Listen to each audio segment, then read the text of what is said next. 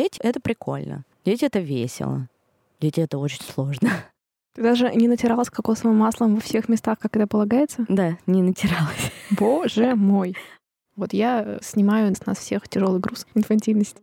Выбрал того партнера, с которым он действительно ему хорошо, когда их травмы проработаны. Или удачно совместились, да, в хороший пазл. Хочешь пойти в пижаме? Иди. Хочешь пойти в карнавальном костюме?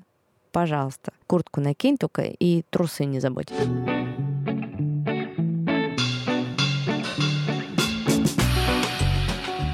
Всем привет! Это подкаст «Возле фикуса». Я его ведущая Динара, практикующий психотерапевт и автор телеграм-канала «Ноет Ковчег». Устраивайтесь поудобней. Сегодня я пригласила в гости Олю Микитась, автор и ведущая подкаста «Нормально же общались» и «Сложно не сказать», а также мать двоих детей. Она сказала, что она мама предварительно, но все-таки из меня вырвало слово мать. Об этом мы сегодня поговорим подробнее. Каково это быть э, матерью двух детей, совмещать это с огромным количеством разных задач в этой жизни. Меня эта тема очень сильно волнует, и надеюсь, что Оля сегодня поможет ее раскрыть. Привет, Динара. Привет всем слушателям, которые слушают этот подкаст сейчас. С удовольствием поделюсь своим опытом. Я обожаю говорить про своих детей. И, конечно, мне очень льстит, когда всем кажется, что у меня супер тайм-менеджмент в жизни выстроен. Первый, наверное, вопрос, который меня больше всего волнует, это как можно решиться на такой вообще уникальный челлендж, да, потому что, если честно, у меня нет детей, да, я живу одна, и, в принципе, часто я из последних сил вообще справляюсь эмоционально, финансово, там, на, на бытовом уровне с этой жизнью, и как вообще можно решиться выйти на такой hard level? Как? Изначально, знаешь, дети в моей жизни появились незапланированно, и первая дочка, и вторая. Сейчас мне 31, а свою первую дочку я родила в 21 год. Это был неосознанный выбор, я к нему не готовилась, не шла. Это просто случилось. Мы только поженились с мужем, и буквально через два дня я сделала тест и узнала, что я беременна. И ты знаешь, я абсолютно была не готова к этому. У нас только зарождался бизнес. Мы там были очень влюблены в друг друга на таком огромном драйве. И тут узнаем о беременности. Мне было очень страшно. Если мой муж на тот момент был прям, знаешь, таким человеком, вот есть люди, которые очень любят детей, мечтают, что у них будет когда-нибудь большая семья. А я никогда детей не любила. О большой семье никогда не мечтала. То есть я мечтала всегда стать супер успешной, супер независимой, супер красивой. И, конечно, в этой картине мира детей не было. Но у меня и у моего мужа не стоял вариант не заводить ребенка. Раз уж это случилось, мы решили работать с этим и что-то придумывать. На тот момент наш бизнес развивался, у нас был неплохой доход. И наша самая большая сложность, наверное, с которой я столкнулась, это незнание вообще ничего. Я была к родам абсолютно не готова. У меня не было никаких знаний, как дышать, как сидеть, как ходить, как рожать. В общем, никаких знаний не было. И как воспитывать потом ребенка. Ты даже не натиралась кокосовым маслом во всех местах, как это полагается? Да, не натиралась. Боже мой. Во второй раз я уже поняла, что надо делать. И все круги прошла. И масло для растяжек купила самое лучшее. И если бы я подходила к этому выбору осознанно, то тех же самых растяжек бы в моей жизни не случилось. И роды, например, были бы более легкими, если бы я подошла к ним осознанно. А так это было, знаешь, все на энтузиазме. Когда ребенок родился, первое, с чем я, наверное, столкнулась, это с одиночеством. То есть я оказалась абсолютно одна. Вакуум, тот самый материнский вакуум, который возникает. Да, то есть я была всегда, знаешь, такая за движуху, там куда-нибудь с друзьями поехать, в клуб пойти, с подругами встретиться. Ничто меня никогда не останавливало. А тут ни у кого не было детей, кроме меня в моем окружении, и я осталась одна. И, конечно, я очень сильно начала загоняться. Я не назову это депрессией, но было непросто. Хорошо, что рядом со мной был мой понимающий муж. Хорошо, что у нас была совместная работа, совместный бизнес, который развивался. И бизнес этот был тоже в теме материнства. У нас был большой интернет-магазин товаров для мамы малышей. И, возможно, вот это вот все мне очень помогло на первом этапе. Где-то я искала единомышленник, единомышленников именно из рабочих каких-то моментов. Даже сейчас у меня моя лучшая подруга, моя покупательница. Второй дочкой я забеременела в 27 лет. Это тоже было абсолютно случайно. Ане на тот момент было 4 года. И она всегда хотела сестру. И мне кажется, это просто вот ее очень сильное такое желание. Попала во Вселенную, и Вселенная подарила нам миру. Это моя вторая дочь. И вот со второй беременностью, знаешь, мое отношение к ней и к моему состоянию было абсолютно диаметрально противоположным. Во-первых, конечно, у меня был страх, что я так люблю свою старшую дочь, как я могу полюбить кого-то еще. Это очень часто такой страх всех матерей преследует, но когда она родилась, этот страх испарился, как будто бы. Я не верила, когда мне это говорили, что ну вот она родится, и ты поймешь, что ты ее любишь точно так же. Просто твое сердце увеличится там в два раза и разделится абсолютно пополам. То есть у меня нет такого, что я какую-то дочь люблю больше, потому что я с ней дольше, да, там уже 9 лет. Вторую дочь люблю меньше. Я их люблю абсолютно одинаково, отношусь к ним абсолютно одинаково, но так как они разные, конечно, эта одинаковость, она все-таки различается. Это уникальное отношение, да, которое ты строишь с двумя разными маленькими, да, но тем не менее личностями. И вот ты упомянул, мне кажется, это очень такая важная тема, какой-то вакуум, да, может быть, даже какая-то стигматизация, в которую попадают молодые матери, потому что часто друзья каким-то образом начинают прерывать коммуникацию по очень разным причинам, ну и в целом, понятно, мало времени, не всегда есть кому оставить детей, и ладно, хоть сейчас еще какие-то пространства общественные начали идти тут навстречу, делать места, где и можно и кормить, и прийти с детьми, да, но в целом все таки наше общество российское, не сказать, что сверхоткрыто для матерей, Просто я вот не читала даже там в каких-то странах Латинской Америки, там вообще просто тотальное принятие, никто никогда в жизни не огрызнется там на горячего ребенка, и там тебе все все уступят, и все абсолютно child-friendly. И насколько правда вот с этим опытом столкнулась, как ты думаешь, что могло бы тебе здесь помочь? Первый вопрос. А второй, может быть, ты как-то там своими подругами, да, которые оказались в такой ситуации, ну, понимая все эти штуки, что-то делала, чтобы их поддерживать? Вот как здесь? Мне кажется, очень важно, если ты понимаешь, что ты остаешься одна в этом, и моя компания, например, подруг из пяти человек, все перестали со мной общаться, потому что ты один раз скажешь, что нет, ты не можешь с ними встретиться, второй раз скажешь, э, нет, ты не можешь, потому что там у тебя ребенок болеет, или зубы, или не с кем его оставить, а на третий раз тебя просто никто не позовет. Поэтому самое, наверное, оптимальный какой-то вариант — это искать какой-то комьюнити по интересам, но тогда соцсети только зарождались, развивались, только-только развивался Инстаграм, сейчас с этим намного проще. Можно найти сообщество какое-то по интересам в Инстаграме. Когда Ане исполнилось где-то полтора года, даже год, я ее везде брала с собой. Я очень люблю фестивали, уличные всякие мероприятия, да, сейчас с этим не очень хорошо дела из-за коронавируса, а раньше мы на все летние фестивали ходили вместе с Аней на всякие мероприятия, открытия, выставки. Ну, в общем, я ее везде брала с собой. Когда вот первые полтора года, таких, знаешь, самых сложных прошло, я начала ее полностью вливать в обычную нормальную жизнь, социализировать, то есть подстраивать ее график под свой. И это, конечно, мне очень здорово помогло. Если бы я начала делать это раньше, с мира я уже на первый фестиваль пошла через три недели. Я так понимаю, что ты активная фанатка слингов, скорее всего, да, судя по энергетике. Я, во-первых, активная фанатка слингов, и я вот упомянула, что у меня был интернет-магазин, мы специализировались на этом. Королева слингов. А, да, мы были самым большим интернет-магазином в Екатеринбурге, кто привозил слинги, кто привозил эрго-рюкзаки, кто проводил обучающие мастер-классы, встречи, фотосессии. Ну, то есть мы прям строили, строили комьюнити большое. И сейчас уже этого бизнеса давно не существует, уже прошло три года, и мне до сих пор пишут некоторые мамы, которые были моими покупателями и говорили, знаешь, тысячу слов э, благодарности, как они мне благодарны, что в какой-то момент, благодаря тому, что они купили слинг у нас, благодаря тому, что они пришли, мы их обучили этому, как его носить, потому что это, знаешь, куском тряпки, когда ты на него смотришь, тебе ничего не понятно. Примерно даже то же самое, когда сейчас ко мне приходит и просит помочь им сделать подкаст. И тогда тоже. Вроде все просто, на картинке все прикольно, но как это сделать, непонятно. И да, мы создали такое очень большое комьюнити. Это, конечно, мне очень сильно помогло.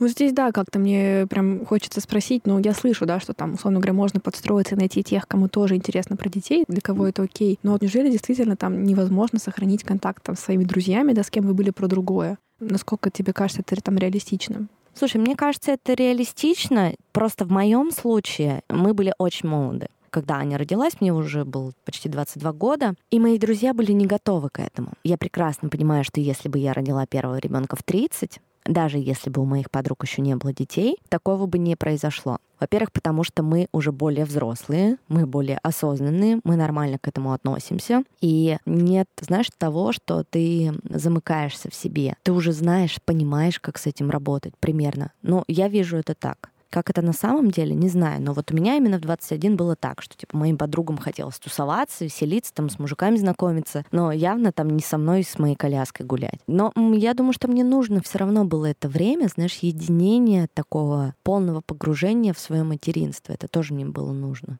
Вот у меня, допустим, подруга, у нее появится ребенок, да, я пока ну, далека от этого. И, например, для меня важно, там, во-первых, ну, поддержать ее, сохранить нашу связь. Я готова понимать, что ну, наше качество общения, ну, качество, может быть, не столь изменится, но количество точно, наверное, пострадает. И вот, допустим, я хочу это сохранить, ее поддержать. Какие бы советы ты могла мне в таком случае дать? Я вообще не люблю давать советы, но я бы порекомендовала, наверное, просто поддержку человеческую.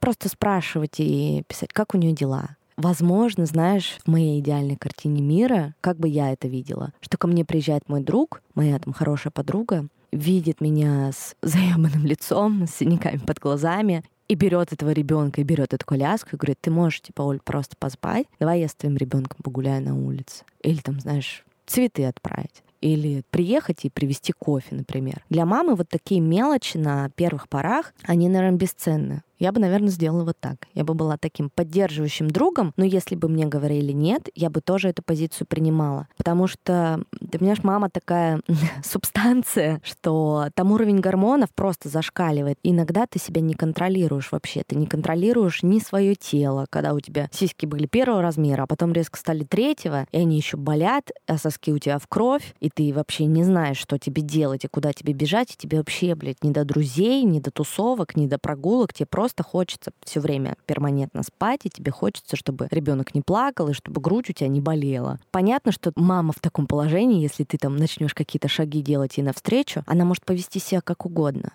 Угу.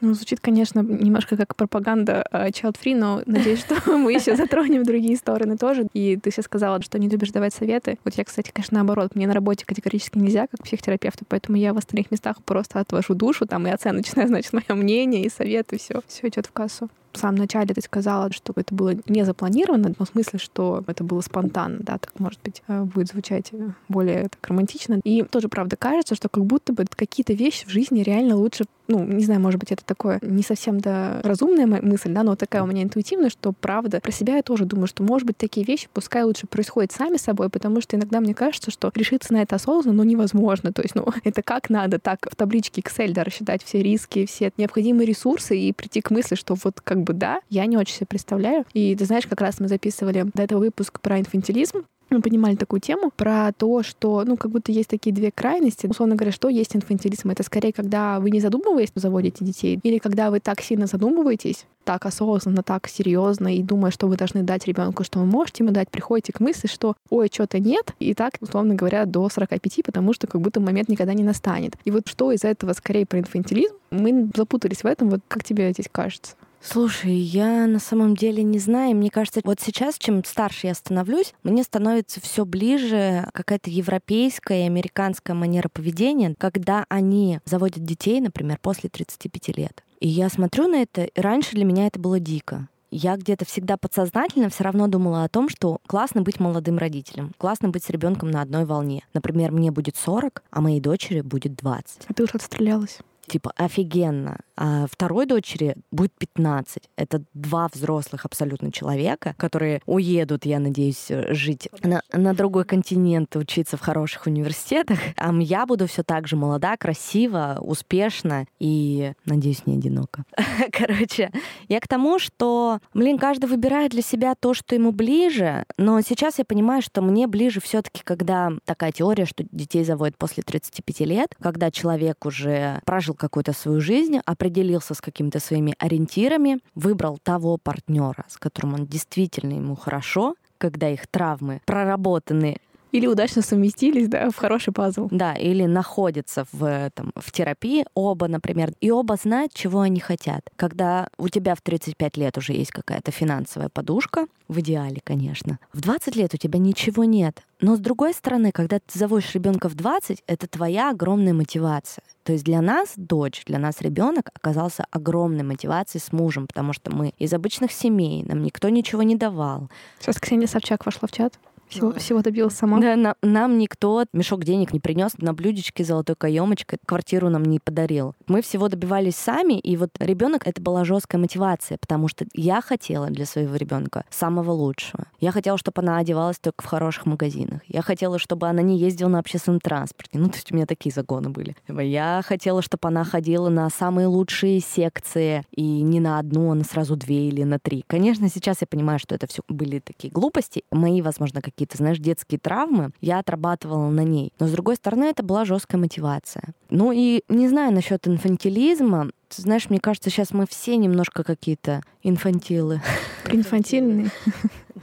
Но это от хорошей жизни в каком-то смысле, и мне кажется, что, правда, лучше жить в мире, где можно позволить себе в 30 лет скорее что-то искать себя и кататься на самокатах, чем, например, быть в каком-то жуткой необходимости срочно определяться и, хочу сказать, идти на войну, но тут, наверное, это уж совсем я утрирую. Но, в общем, да, я думаю, что это скорее признак того, что в благополучном мире мы живем, и нашим человеческим особям есть больше пространства побыть в таком безопасном пространстве, где можно развиваться и все такое, и, и прекрасно. Вот я снимаю с нас всех тяжелый груз инфантильность. Мне вообще нравится позиция сейчас у многих, и многие стали ее открыто высказывать, и не осуждать, что каждый человек имеет право не хотеть иметь детей и не иметь детей вообще. То есть раньше для меня лично такая позиция, ну, когда мне было 21, там, 25, «А, в смысле вы не хотите детей? Как это, типа, это же вообще, ну, это нормально, детей надо. Какая семья без ребенка? То сейчас я понимаю, да, классная семья может быть и без ребенка. Когда двум людям кайфово настолько. Или трем. Или четырем, да. Согласна, да. Я как бы за это... Я сейчас тоже читаю книгу про полиаморию. Хочу сделать такой эпизод в своем подкасте. И для меня это тоже был, знаешь, типа, в смысле открытые отношения? В смысле живут втроем, в четвером? Это как? Это очень выгодно с точки зрения коммунальных услуг, я полагаю, как минимум. Да-да-да-да.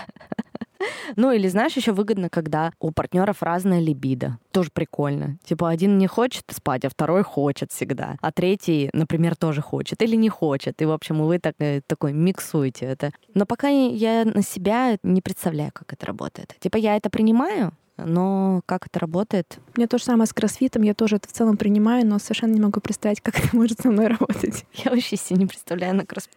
Я себя раньше, хотя не представляла даже на пробежке, но сейчас бегаю, и мне очень нравится. Да, потому что многие да, наши идеи о себе со временем проходят какие-то перепроверки, и это во многом прекрасно.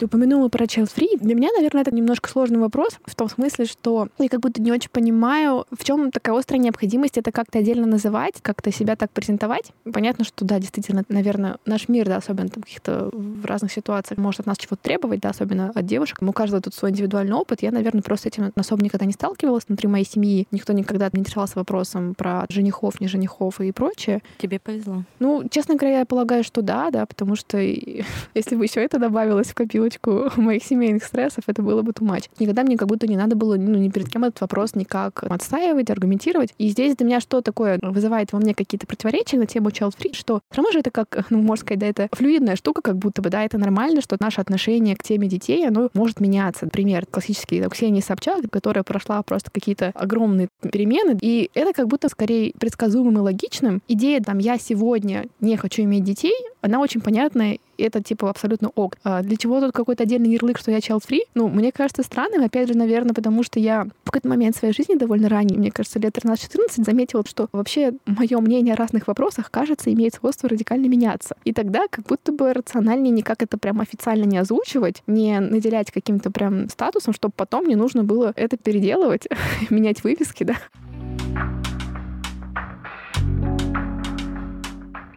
Слушала как-то я лекцию социолога на постнауке про концепцию child-free и материнства, и там приводился пример, что по опросам на уровень счастья оказывалось, что родители, особенно молодые родители, первые 3-5 лет э, жизни их ребенка, они оказываются точно гораздо менее счастливыми, чем бездетные пары. И, соответственно, вопрос такой, тогда для чего все это делают, почему все в целом к этому стремятся? Вот как бы ты здесь ответила, и, может быть, есть что-то более глубокое, чем такое счастье в классическом понимании, когда мы получаем там острое удовольствие, долго спим и вкусно едим? Ну, во-первых, счастье для каждого свое. И ты знаешь, например, самые наверное, счастливые и яркие моменты в моей жизни, когда я чувствовала себя максимально счастливой, они были связаны с моими детьми. И несмотря на то, что было очень сложно, что какой-то там период времени я мало спала, несмотря на то, что мне нужно зарабатывать в три раза больше, чтобы дети мои ни в чем не нуждались, несмотря на то, что я не могу в будни вечером сходить, например, с друзьями в бар, и у меня есть только два вечера в месяц, чтобы я провела время так, как я хочу, сходила куда-нибудь в бар или в клуб. Но ты знаешь, наверное, я испытываю счастье, когда вижу, что мои дети счастливы. Когда ты вот видишь, что ты какого-то человека сделал счастливым, своего партнера, например, закрываешь ему глаза, вы куда-то приезжаете, такое место, о котором там он всегда мечтал, и он открывает глаза, ты видишь какую-то там радость, да, я больше тут не про материальное, вообще я такой не материальный человек, я больше за какие-то эмоциональные штуки, и ты видишь, как он радуется, и ты испытываешь счастье. Ты знаешь, мне счастье может доставить даже вкусный кофе, например, или хорошая погода. Или, например, я иду и начинается теплый дождь. Я обожаю теплый дождь. И это может мне доставить счастье. Или вкусное мороженое. То есть какие-то такие мелочи. Вообще, мне кажется, вся наша жизнь состоит из мелочей. И когда ты научишься из этих мелочей чувствовать себя счастливым, тогда, ну, тебе не важно будет абсолютно. Есть у тебя дети, нет у тебя детей, есть у тебя партнер, нет у тебя партнера. Если ты счастлив сам собой, то тебе будет кайфово. Но опять же, все свои, наверное, самые счастливые моменты в жизни, такие самые яркие, я испытала со своими детьми все-таки.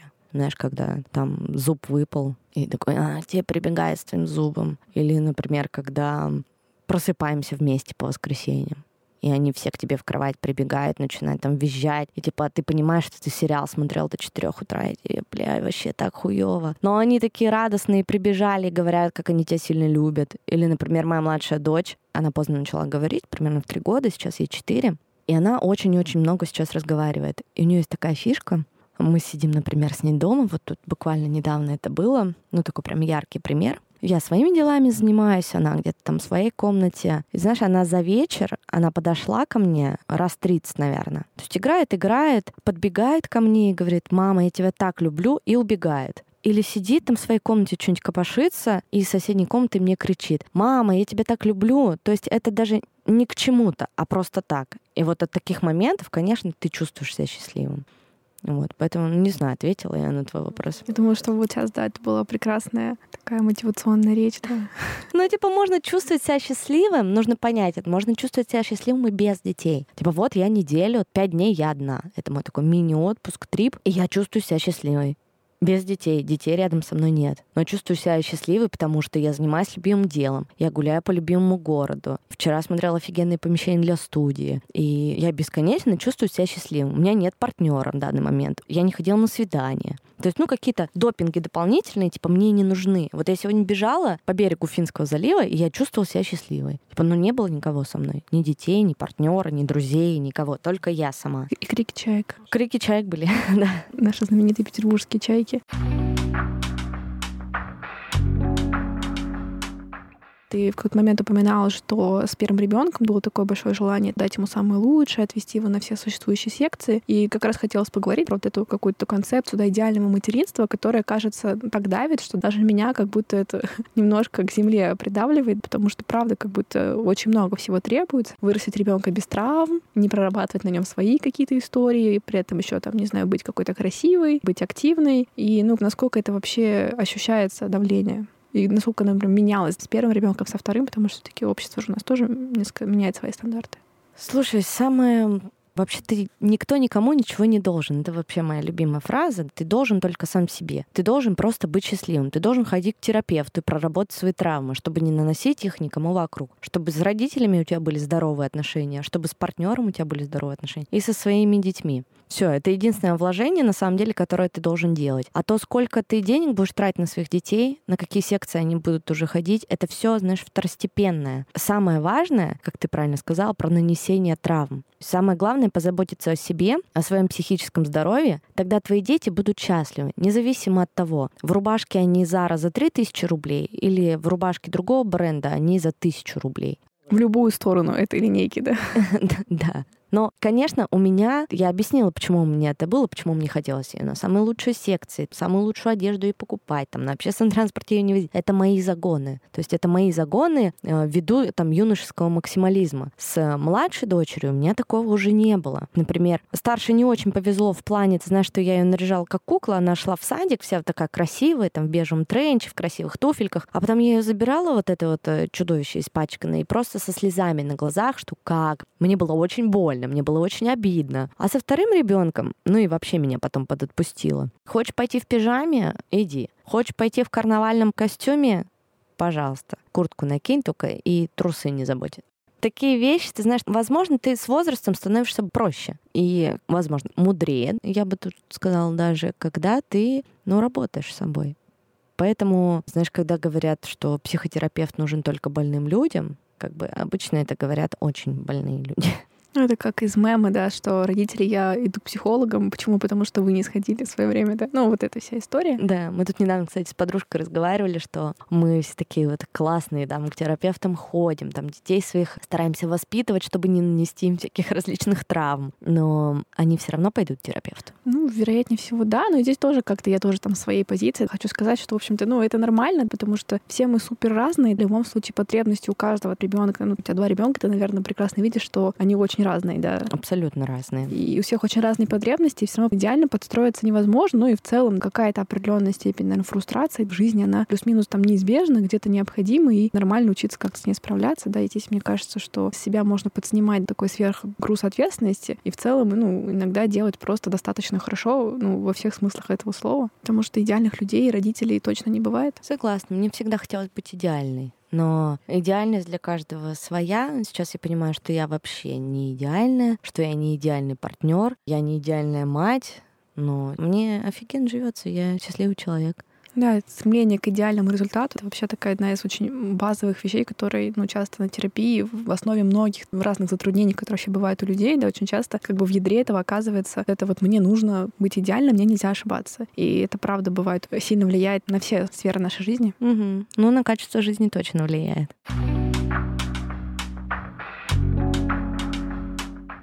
Я счастливая тетя племянник, и, как говорят, мамочка двух ангелочков, да, я вот сейчас тетушка одного ангелочка, и это такой для меня, ну, волнительный опыт. А в каком-то смысле я это так шутя называю, что я как воскресный папа, потому что все какие-то классные моменты я получаю, например, наверное, таких прям тяжелых вещей, с которыми там неизбежно сталкиваются уже непосредственно при родительстве, я, наверное, все-таки от этого отчасти там избавлена. И то, что я вижу, ну, там, на примере своей сестры, как тяжело вообще разобраться во всем количестве там разных каких-то лайфхаков, рекомендаций, правил, правил, стратегий, там, что делать с ребенком. Мне кажется, это вообще настолько может быть трудно для матери, потому что, во-первых, есть какие-то родители, у которых свое видение, есть какой-то один педиатр в интернете доказательств с одной системы, другой с другой. Даже там из серии поить ребенка или не поить, какие-то огромные вообще баталии разворачиваются. В одном случае, значит, вода должна вообще как-то убить ребенка полностью, да, или, ну, нам наоборот, и как это вывозить.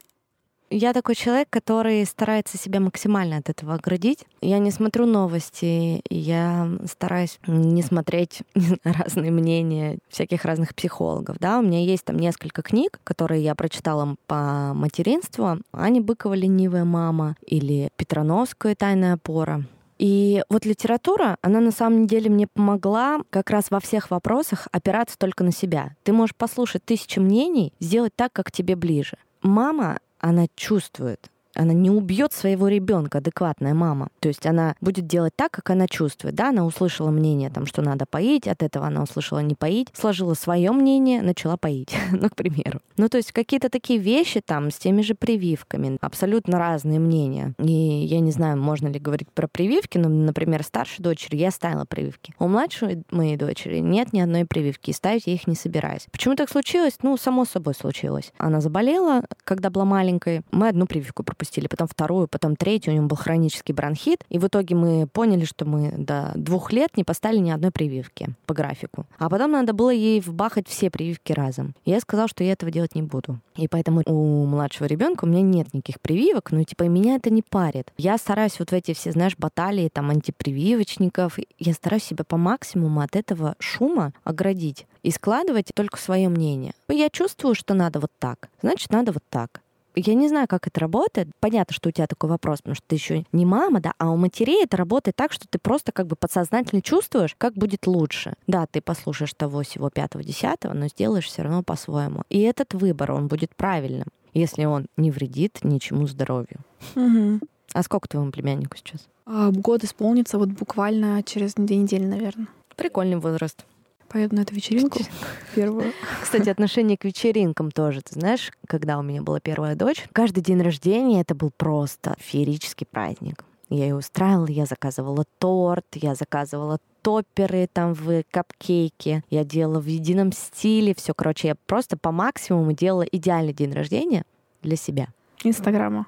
Ну, тогда Инстаграм только-только зарождался, это был там 12, 13, 14 год, он еще не был так популяризирован. Но в целом я сейчас понимаю, и я еще все время такую фразу говорила, ой, я так не люблю свой день рождения. Вот день рождения своей дочери я обожаю, и поэтому я прям готовилась к нему как к вечеринке. Мы делали приглашения там для гостей. Дочери был год, два, три, чтобы ты понимала, как бы ей до фени до этих приглашений. Но сейчас я смотрю, прикольно, у меня остались какие-то теплые воспоминания, остались какие-то фотографии, но я понимаю, что без этого можно было обойтись, что я делаю это для себя.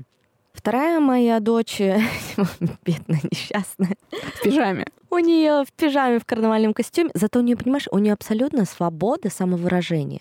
Вот ей четыре исполнилось, я спрашиваю, какой день рождения ты хочешь? Она говорит, я хочу шары, я хочу торт, и я хочу пойти с Аней и с дедушкой в кафе.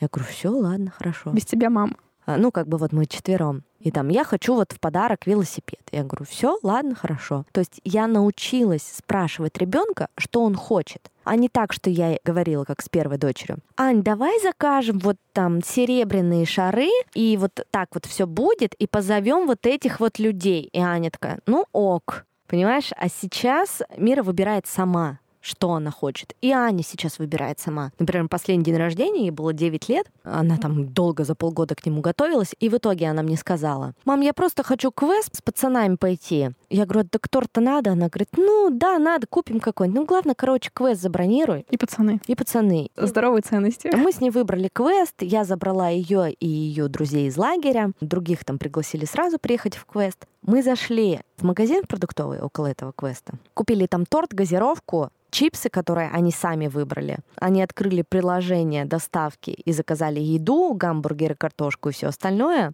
Все.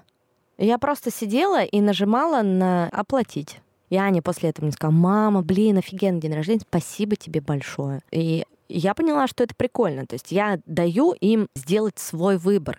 Да, я где-то могу его подкорректировать. Я могу что-то посоветовать, порекомендовать, что ну вот так вот будет лучше. Например, мы не можем купить сейчас торт-мороженое на твой день рождения, потому что на улице, блядь, 35 градусов. Мы пока донесем до этого квеста, он уже просто расплывется по пакету. Поэтому, ну вот посмотри вот этот торт. И она такая, ну ок. Вот, то есть на примере того же торта, каких-то обычных вещей, таких базовых, я объясняю, что сейчас я им во всем даю выбор. Хочешь это? Окей. Если тебе вообще не нравится выбор твоего ребенка, ты можешь сказать фразу, например, а я бы сделал вот так. Или родить нового ребенка. Ну, как бы это от старого куда дети отдать. Нет, то есть сказать, я бы сделал так. А мне кажется, что вот так будет лучше. А ты что думаешь? И ребенок начинает думать. То есть очень важно, да, мы все время говорим о том, что с партнером надо разговаривать. О, все проблемы в сексе, потому что вы не разговариваете. Вы там развелись, потому что вы не разговаривали. Так с детьми то же самое. Если ты с детьми не разговариваешь, ты не сможешь с ними настроить контакт. И очень часто, когда меня спрашивают, типа, как вот у тебя получается наладить эту коммуникацию с детьми, я говорю, я все время их спрашиваю об их чувствах. То есть я все время спрашиваю, а что ты чувствуешь? А какие ты эмоции испытала? У нас раньше никто не спрашивал, что мы чувствуем. Всем было насрать. Ты голоден? Да. Тебе холодно? Да или нет. А что ты чувствуешь? Да блин, Хз, что я чувствую, не знаю. Меня никто не спрашивал никогда. И когда я начала ходить к терапевту впервые, и мне стал терапевт меня спрашивать, а что ты чувствуешь? Это очень бесячий вопрос, конечно, по первому времени. Просто отстань от меня, женщина. Реально, я сижу, думаю, блин, так я ничего не чувствую. А, а что я должна чувствовать? Она говорит, ну, я у тебя хочу спросить, да, что ты чувствуешь? А нас не научили этому. И поэтому со своими детьми сейчас все время задаю им этот вопрос. Что ты чувствуешь? Какие эмоции ты испытал? Это очень важно. И если ты хочешь наладить коммуникацию со своими детьми, то нужно постоянно их спрашивать об их эмоциях потому что эмоции это первостепенное. И когда ребенок научится раскрывать и показывать вам свои настоящие эмоции, они могут быть и отрицательные, они могут быть и положительные, они могут быть и агрессивные, но зато он будет вам говорить об этом. Это лучше, чем он будет сидеть в своей комнате и свои эмоции эти проглатывать и работать с ними сам. Вы, родитель, вы должны ему помочь в этом. Можете помочь в этом. Не люблю слово «должен». Ну так круто, да, звучит, что получается, что ты учишься чему-то новому для своих детей, где-то у своих детей в процессе, да, и, ну, мне хочется спросить, у меня есть предположение, что, скорее всего, когда ты где-то научилась давать пространство для выбора своим детям, скорее всего, в других твоих каких-то отношениях с другими значимыми людьми для этого тоже появилось больше места, как ты сама чувствуешь. Да, да, но все последние такие трансформации, самые, наверное, сильные, они в моей жизни начали происходить после 28 лет, даже после 29, когда я стала задавать себе вопросы. Потому что раньше я себе вопросы никогда не задавала. Я просто жила. Не могу сказать, что я была несчастлива. Да, в каких-то моментах я чувствовала разочарование где-то, обиду. И сейчас я тоже это чувствую, но совершенно по-другому. И все началось с того, что я начала задавать себе вопросы. А как я хочу? А зачем мне это нужно? А хочу ли я с этим человеком прожить всю жизнь? А люблю ли я его? И когда я себе вот эти два последних вопроса задала, я развелась с мужем, поэтому э, не задавайте себе этот вопрос, если вы не уверены. Можешь вырезать это. Да, почему? Это нормальная тоже часть истории заканчиваются в том числе. И когда я даже как-то помню, вспоминала свои любимые ромкомы, ну, я просто люблю романтические комедии, и поняла, что, как правило, такие самые для меня цепляющие, это скорее истории про окончание отношений, потому что в каком-то смысле, ну, настолько много важного настоящего происходит, как будто в этапе завершения, что это важная часть наших всех а, историй. И как-то хочется какое-то от тебя напутственное слово для тех, кто задумывается о таком о долгосрочном проекте, как... Как дети?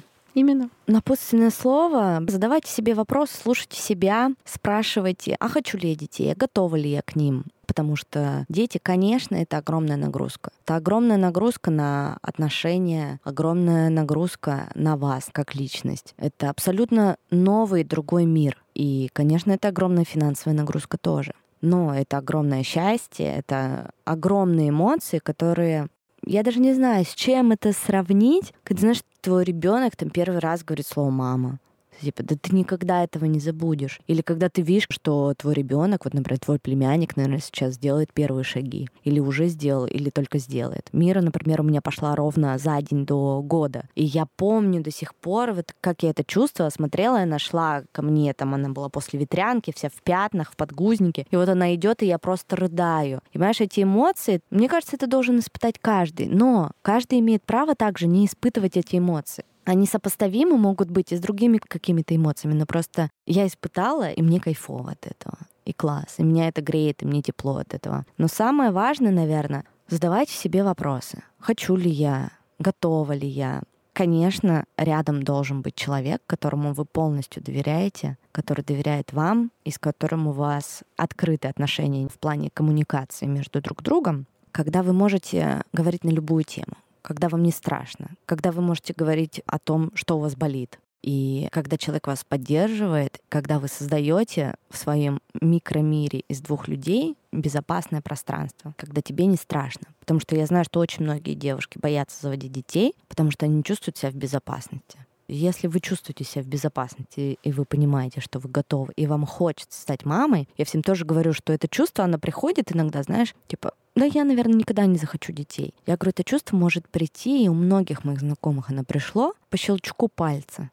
Вот когда вот у них пазл сложился, и человек рядом, и они в безопасности, вот они закрыли все какие-то свои базовые да, потребности. У нас у всех есть идеальная картина мира. И вот когда твоя идеальная картина примерно складывается по чувствам, по эмоциям, происходит вот этот какой-то мэч, да, щелчок, и ты такой в один момент понимаешь, что все, я готова. Хочу пройти эту игру на новом уровне, да, посложнее. Да, если твой партнер готов к этому, то это здорово. Дети — это прикольно. Дети — это весело.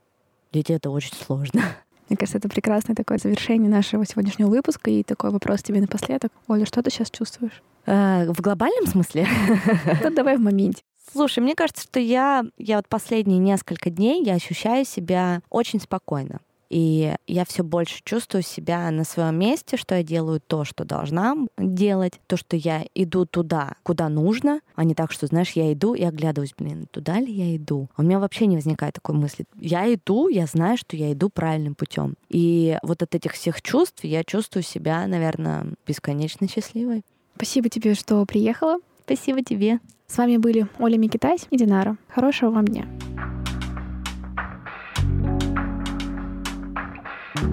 Не забудьте полить цветы, подписаться на наш телеграм-канал возле фикуса. Слушайте нас на Apple Podcast, Яндекс Музыки и других альтернативных площадках. Ставьте звезды и оставляйте отзывы. Ваше мнение важно для нас.